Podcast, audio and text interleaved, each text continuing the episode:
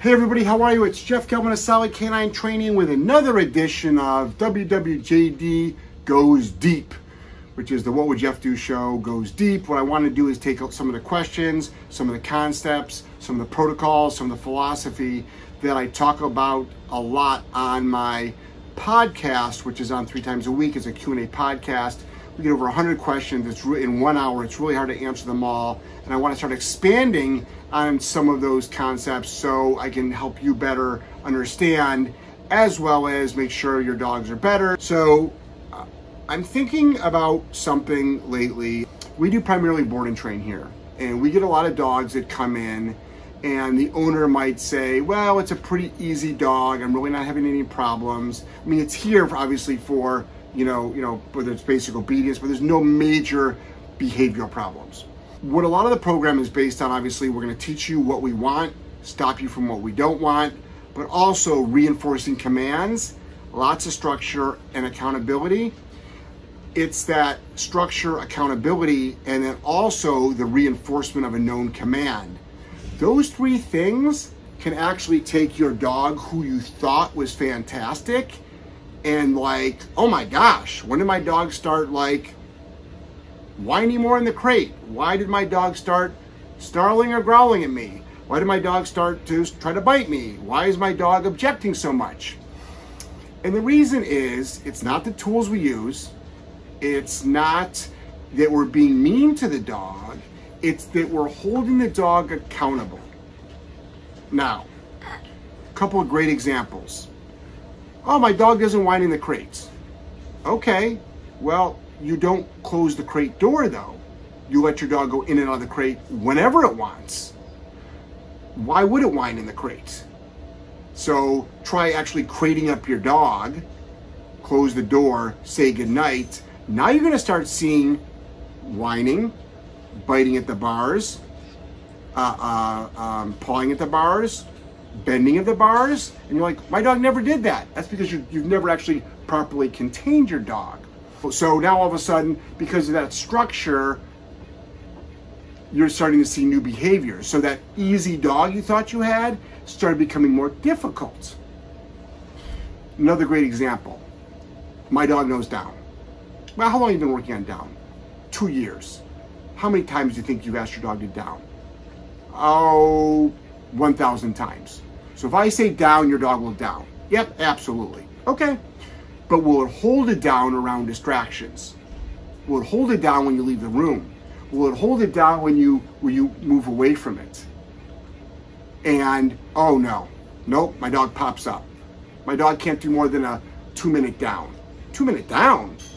After training for one year, that dog should at least be able to do a two hour down around high levels of distractions. So starting out slow, whenever we have a dog that has a known command and we start holding it accountable, meaning we would correct it for breaking command. And this is on a known command that's had hundreds and hundreds of repetitions of the training. Now we start holding the dog accountable, which is done through a correction because it knows the command. Oh my gosh, my dog growled at me. My dog tried to bite me. Oh my gosh, is like correcting a dog make a dog more aggressive? No, you're holding it accountable. And I've got seven kids. I'll humanize this stuff all day long. My kids are great. My kids are fantastic. Really? Oh yeah, they get straight A's. They're in band. They're in, the debate team. They do sports. Uh-huh. Yep. All the things they want to do, right? Okay, good. Tell me about the chore list. Oh, they don't have time for chores. Really? They don't get time for chores. Okay. This week I want you to have them clean up the dog poop in the yard, take out the trash, and clean their bathroom. I see you next week. How's things going with them kids? Them damn little shits. They've been swearing at me, having temper tantrums, storming around the house. Interesting. Did you take away band and music? No. Did you take away sports? No. Did you tell their teachers to stop giving them good grades or all of a sudden they stopped earning good grades? No. Well, what did you do? I gave them chores. Oh, something they didn't want to do. So what happens is we see a lot of dogs that who a lot of people, no fault of their own, no fault, like none of this is fault of the owner, first of all, who believe they've got an easier dog, but, but that's because they actually don't ask it to do anything. So now, start asking it to do stuff, you get a different dog. And it's not because, which is the common, you know, cut and paste narrative. Well, it's because of this tool you're using or that tool you're using.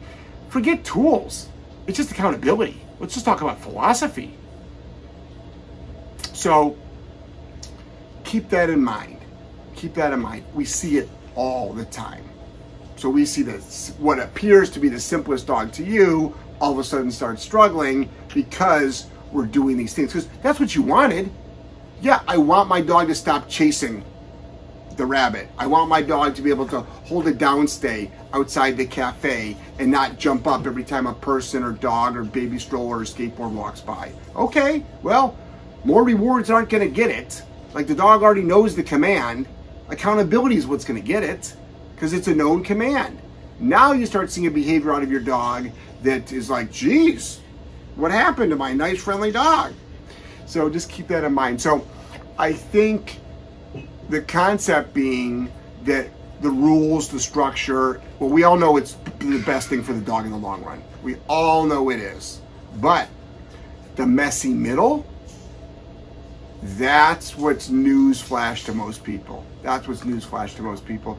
So what do you do? You get through it. You work through it. You've got this this this certain set of protocols that we have that we see dogs go from I can do what I want, but I'm sort of good at it to I have to do what I'm told to holy shit, really bad behavior, bad response. But human, I'm not giving up. I'm holding you accountable. To dog going, I'm going to fight back. To human going, you go right ahead, but I'm not changing my story. To dog going, fine, okay, I'll, I'll, I'll do it. A great example is one of my teenagers I remember once uh, we did a family dinner on Sundays, and I said to her, um, "We're going out for dinner. Get get ready." Like, what kid doesn't want to go out for dinner, you know? And um, it was this hour-long tantrum, objection. Why? Why? Why? Why do I have to go? Why? Why? Why? And my standard answer is because I told you. It's like, I'm not going to explain to you why. It's just like, because I told you. That's why we call it family dinner. And then uh, week two, I got about 50%. Week three, I got about 50% of that. And then after a month of being consistent, and this is only once a week, right? After being consistent, guess what happened? The same teenager who put up a one hour fight goes, Ooh, it's Sunday night. Papa, what time should I be ready for family dinner tonight? I didn't change my story. So the act of taking the child out to family dinner didn't create this like shouting match. The objection, the child not wanting to do it, created the animosity between child and parent.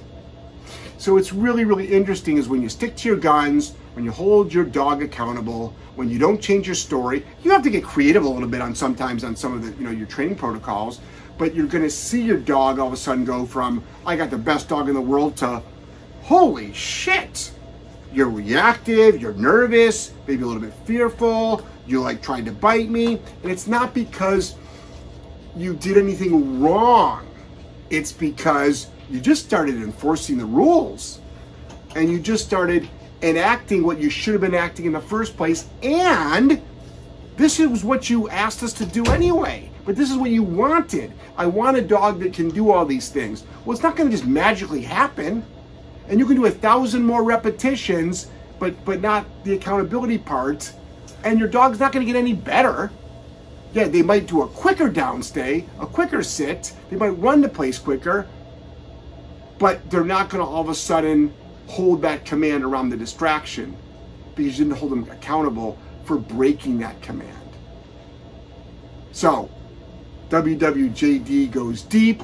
What would Jeff do goes deep, where I take philosophy, concepts, training protocols, and I go a little bit deeper so everyone can start understanding how I think and what we do. And then also, I, I just want your dogs to be better. I want your world to expand. That's what I'm looking for. I want you to enjoy the life with you and your dog. I want you to do stuff. All right? I'm madly in love with you. I'll talk to you later. Bye bye.